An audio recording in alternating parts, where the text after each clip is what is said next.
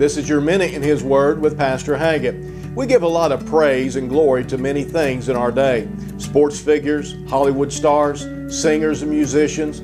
Sometimes we even get pretty proud of our own selves and glory in our own abilities and achievements. But the Bible says in 2 Corinthians chapter 10 and in verse 17, But he that glorieth, let him glory in the Lord.